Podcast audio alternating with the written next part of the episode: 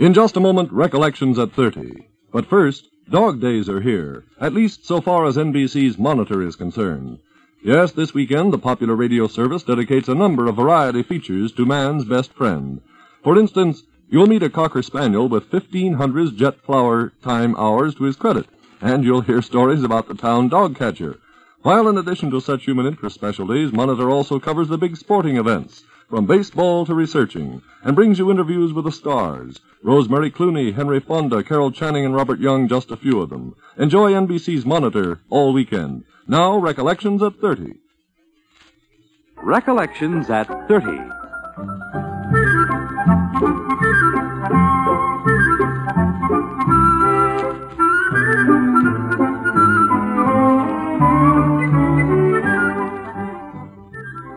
NBC, celebrating its 30th year of broadcasting, invites you to memorable moments of radio's earlier days.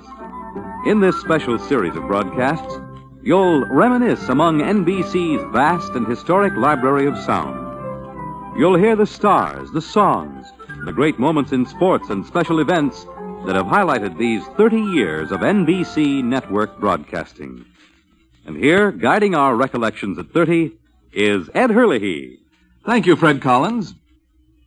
You know, one interesting thing about radio is that while it developed new forms of entertainment, it also helped preserve the old forms. Tonight we're going to hear examples both of the new kind of entertainment that came in with radio and of an old, tried and true form that for so many decades was tremendously popular in every hamlet in America. I refer to the minstrel show, of course. The minstrel show that has gone out of fashion now. But some of you must surely remember them as I do, and you must remember, too, the days of the NBC minstrels. The announcer would give a tongue-twisting introduction. Well, he might say, if you want a smooth, symphonic, sizzling session of swing, snickers, songs, and streamlined superlatives, then follow the crowd inside, where you'll meet Gene Arnold and the cleverest, convulsingest collection of convincing comedians conceivable.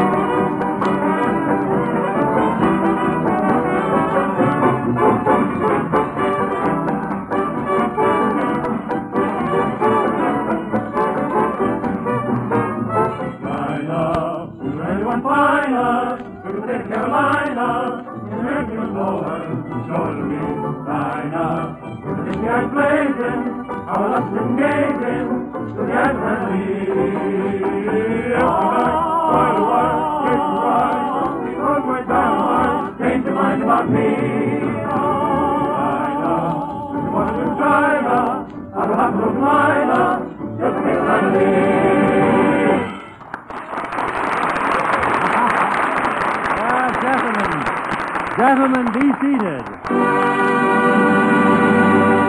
Say, Ken. Hmm? Ken, tell me, uh, uh, how'd you come out uh, that operation last week? Oh, I came out of a Genie. Did you? Yeah, but I was sure scared in that horse whistle. Why, what was there to be afraid of in the hospital? Well, when I come out of the anesthetic, uh, the, out of the, Oh, you uh, mean when you came out of the anesthetic, yes? yeah, when uh, when I come to, well, there I was with the operation all over, Mm. and the shade was all pulled down on the windows. Shades pulled down on the windows. Mm. Why was that? Well, I asked the doctor about it, and he said them shades was down because there was a fire across the alley, and he didn't want me to wake up and think the operation had been a failure.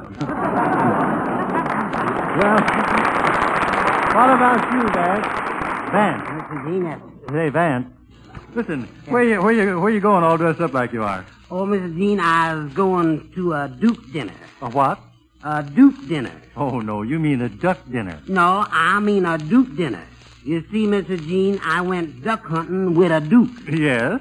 and I shot a duck from the dock. Mm-hmm. The Duke didn't duck. I missed the duck and hit the Duke. Yeah. So, we roasted the Duke. Hey, ladies and gentlemen, Vance McCune sings I Hold Her Hand and She Holds Mine. Now, I hold her hand and she holds mine. Oh, ain't nature grand? Now, I feel a chill run down my spine. Oh, ain't nature grand? Now, uh, nature made her uh, as it should. You know, not too bad and not too good. But uh, with me, it done uh, the best it could. Boy, ain't nature marvelous. Mm. Now, uh, she sings flower in my ear. Yes, indeed, to beat the band. But I'm deaf and I can't hear. Boy, ain't nature grand. Now she wears skirts that catch the eye. I- I'll admit uh, she wears them high. But uh, she's got two good reasons why. Boy, ain't nature grand.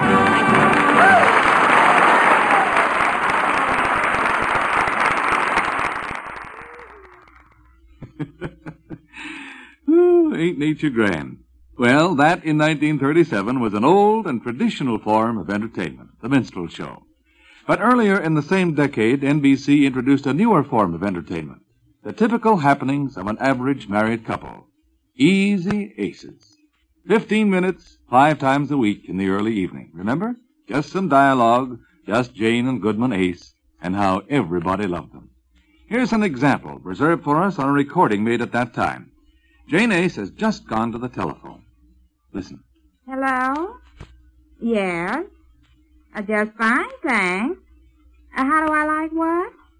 Oh, the weather. Well, it's too cold for me. I guess I'm a blue blood or something, but I can't stand the cold anymore. When we were in Florida last month, it was keen. You knew we were in Florida, didn't you?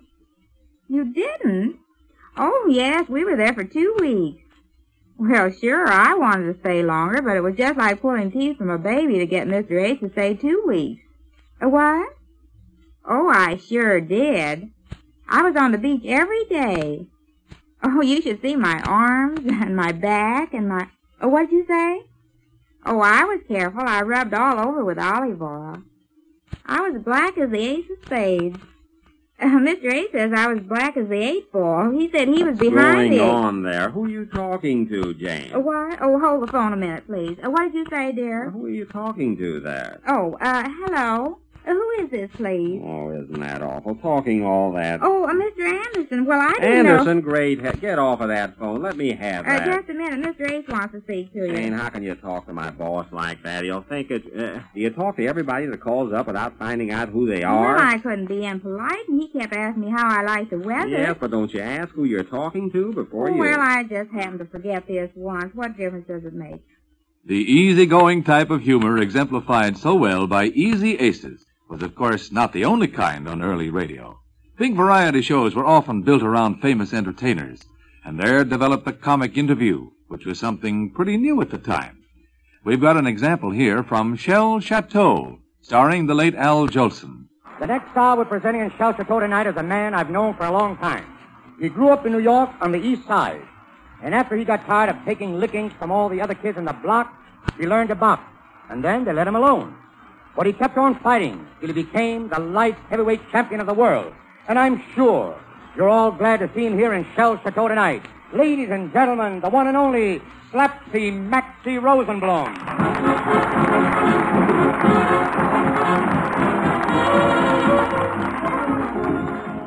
Maxie?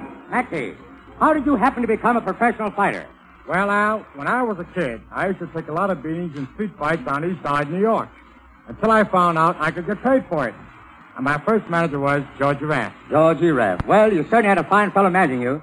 Tell me, Maxie, when you started fighting, didn't your family object? Sure, I used to come home with black eyes all the time. And my father would always bawl me out. I remember after my first professional fight, I came home with a black eye, and my father started to go for me with a strap. I said, wait a minute, Pop. Look what I got for this black eye. And handed him a $20 bill. And when he saw that, he said, Maxie, when do you fight again? How many how many professional fights have you had, Maxie? 300. Well, out of the 300, tell me, how many did you win? I won 280 out of the 300. And out of the 20 that I lost, I beat most of those fellows later in return bout. Oh, that's a swell record. Maxie, I want to ask you something. What was the toughest fight you ever had? Well, Al, the toughest fight I ever had was with a guy called Hambone Kelly. Practically an unknown. Mm-hmm. He hit me with a right hand, and down I went. Everybody thought I was out. But if ever anybody put up a tough fight, it was me. I got up off the floor, fought that guy off his feet, and gave him the worst lacing he ever had in his life. Boy, I certainly was tough that night. Uh, you think that's tough? That's nothing alongside of what I did. When you talk about tough, just listen to this. You know that guy Joe Louis that knocked out Carnera the other night? Yes? Well, you should have heard what I told him. I told that guy plenty. I told him he was nothing but a big palooka, a big sissy. I told him I'd blacken both his eyes and bust his nose in two. You told Louis all that? What did he say? What could he say? I hung up on him. For a minute, you had me thinking you were tough. But I'll never forget the time in one of my fights. My opponent was down, and I begged him to get up. Your opponent was down. You begged him to get up. Why? He was on top of me. Wait a minute, wait a minute, Maxie. I'm the comedian here. Yeah, that's what you think. I'm a comedian, too. Before I know it, before I know it, you'll tell me you're a singer of songs. Say, I can sing, too. Tell Victor to play, and I'll give you an imitation of Harry Richman. Say, listen, what have you got against Richman? Nothing. Nothing. Well, you might as well go ahead. Richman isn't here to defend himself. When you're blue and you don't know where to go to, why don't you go where Harlem sits? You're putting on a red. Bangle counts upon a...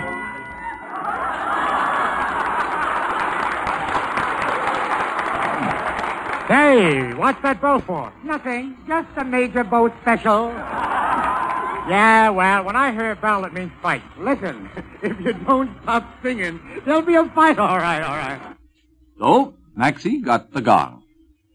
I suppose everybody knows what it means to get the gong, but the phrase really entered the language via the Major Bowes Amateur Hour. Some of the contestants on this show were so very, very amateur that Bowes had to stop them, and he did it with a gong. Many of us can easily recall the Major's friendly greeting. Good evening, friends, and once again the wheel of chance, or uh, fate, as you please, is about to revolve. And as the barker standing at the wheel of fortune says, around, around she goes, and where she stops nobody knows. Nor does anybody know what will happen when these young people step to the microphone, and perhaps therein lies a charm. Now, standing in front of me are ten gentlemen in highly decorated uniforms, Charlie Oppenger's fife, drum, and bugle call. Any relation to the fife and tens?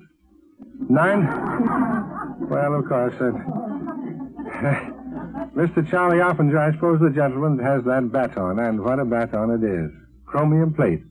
Let's hear the fife and drum, and bugles.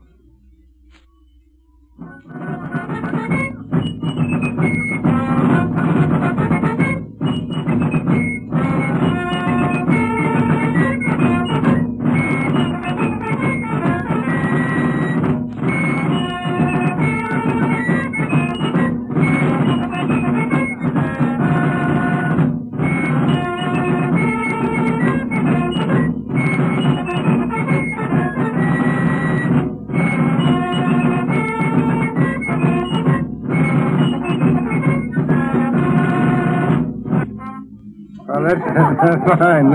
That, there's no charge for that last one, is there? I see. Well, the trouble with that is you couldn't hear the bell if I rang it.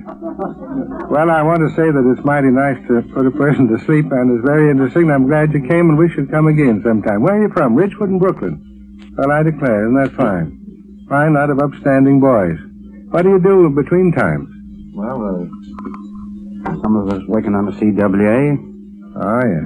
Well, do you play your pipe and drum corps there? every Monday night. I'll bet you're tired at the end of the day. All right, thank you very much indeed. Now let's see what have we next here. Beatrice, Beatrice Friend, 8606, 8606 Boulevard, uh, Rockaway Beach. All right. I play fiddle for the Tsar. Ooh, I play fiddle for the Tsar. Ooh! When he said play something hotly, I would play a hot kazatsi. I play fiddle for the Tsar. Thank you very much, Miss Friend. Bring your fiddle along next time to the amateur night. think it'll be nice. Very enjoyable indeed. You know, these broadcasts are extremely informal. These are mostly young people without experience. The nervous strain is considerable, although perhaps not as great as you think. I find the listening audience worries a good deal more about them than they seem to do about themselves. They take it all in good spirit. When the gong rings, they seem to feel, well, we'll try again sometime. We've had a good time and it's all velvet anyway. I spoke a little while ago about the big dramatic shows. In the 30s, these usually were one hour in length, and in the course of that hour, you got a little bit of everything comedy, music, and short dramas. During the past week, I've been playing the recordings of many of these dramas, and one of them particularly interested me because, like everyone else who lived through those days, I was an admirer of the star of this playlet. I refer to the late Leslie Howard. This serious, pleasant, soft-spoken Britisher was one of the most thoroughly professional actors I've ever known. And here he is to do a scene with his daughter, Leslie Ruth Howard, who was then 10 years of age. Mr. Leslie Howard. Three things, they say, come not back to men or women. The spoken word, the past life, and the neglected opportunity. There is no second chance. Each road we take, each choice we make, is done, and done forever. But suppose you could turn back the clock. Suppose there were a land of the second chance, an enchanted forest of might have been, a timeless place where the things you should have done are real, a land of the second chance. Can you imagine what that would be like? Go a step further then in imagination with Sir James Barrie and with me. Suppose I'm a, a man named Will Dearth, an artist, a fashionable portrait painter. I'm in the middle years, and somewhere back in those years I took a wrong turning. I've become cynical in a rather shallow fashion. My wife hates me. I despise her. I have no children. Once back there, I, I did want a child. How different things might have been, I think, if I had had that child.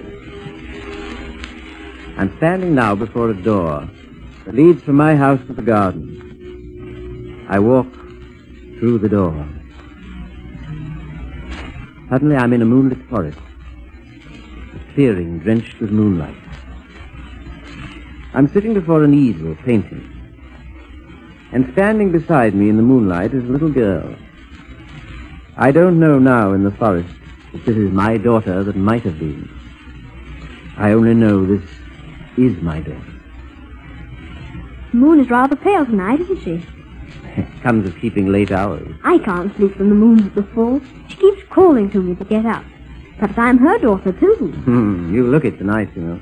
Do I? Margaret, what's this? It's a tear. I should think it is a tear. That boy at the farm did it. He kept calling snubs after me. But I got him down and kicked him in the stomach. Rather a jolly boy. Yeah, he sounds it. Ye gods, what a night. And what a moon. It's too lovely, Daddy. I won't be able to keep hold of it. What is? The world, everything. And you, Daddy, most of all. Things that are too beautiful can't last. Things that are too beautiful can't last. Well, maybe.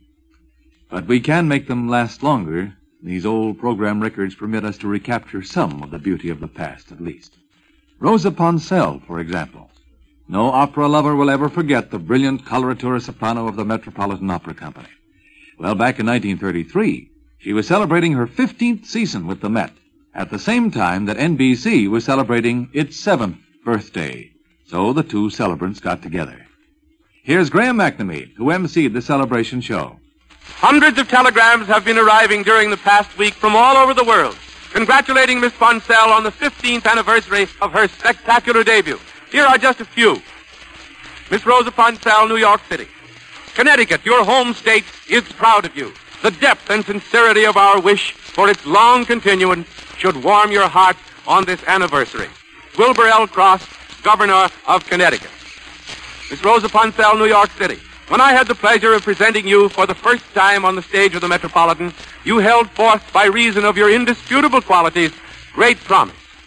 Today, I agree with the universal opinion in recognizing that you have fulfilled that promise conquering a magnificent position in America and in Europe, and thus doing the greatest honor to yourself and to the Metropolitan. Giulio Gatti General Manager, Metropolitan Opera Association. Fifteen years ago tonight, a newcomer to American opera faced the great Enrico Caruso across the footlights and sang the splendid aria from La Forza del Destino, Pace Pace Mio Dio. Beginning in the Nickelodeons of Meriden, Connecticut, this golden-voiced young soprano had climbed to cabarets, vaudeville, and now in one dazzling leap to the stage of the Metropolitan. Her song ended, there was a momentary hush of delight. Then tumultuous applause swept the Golden Horseshoe, and the entire house rose to hail the advent of Rosa Ponselle.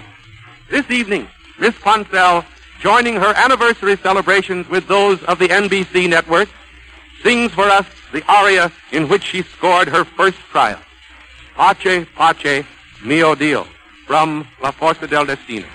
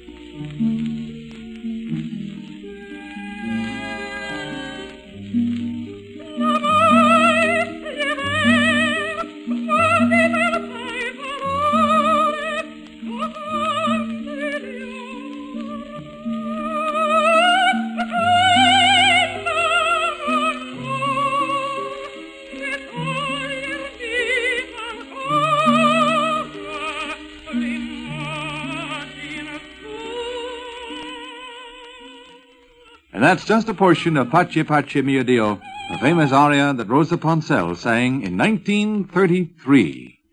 Well, that's it, except to say that we'd like to hear from those of you who would like to hear particular artists or particular shows that you recollect. We aim to please, remember. Drop a card to Recollections at 30, care of Ed Herlihy, the National Broadcasting Company, 30 Rockefeller Plaza, New York City. And I'll be glad to see what I can do about filling your requests on Recollections at 30. Next week, join me to hear Rudy Vallee sing again. And to hear another hilarious visit with Fred Allen and Lum and Abner. And, well, you tune in and see if your favorite recollections are included next week on Recollections at 30. Ed Herlihy has been your host on Recollections at 30. Next week at this time, there'll be another in this special series commemorating NBC's 30th year of broadcasting. This is Fred Collins, hoping you'll be able to join us then for more of the great stars and great moments of the past. Recollections at 30 is directed by Bob Mauer. Groucho Marx brings you You Bet Your Life tonight on NBC Radio.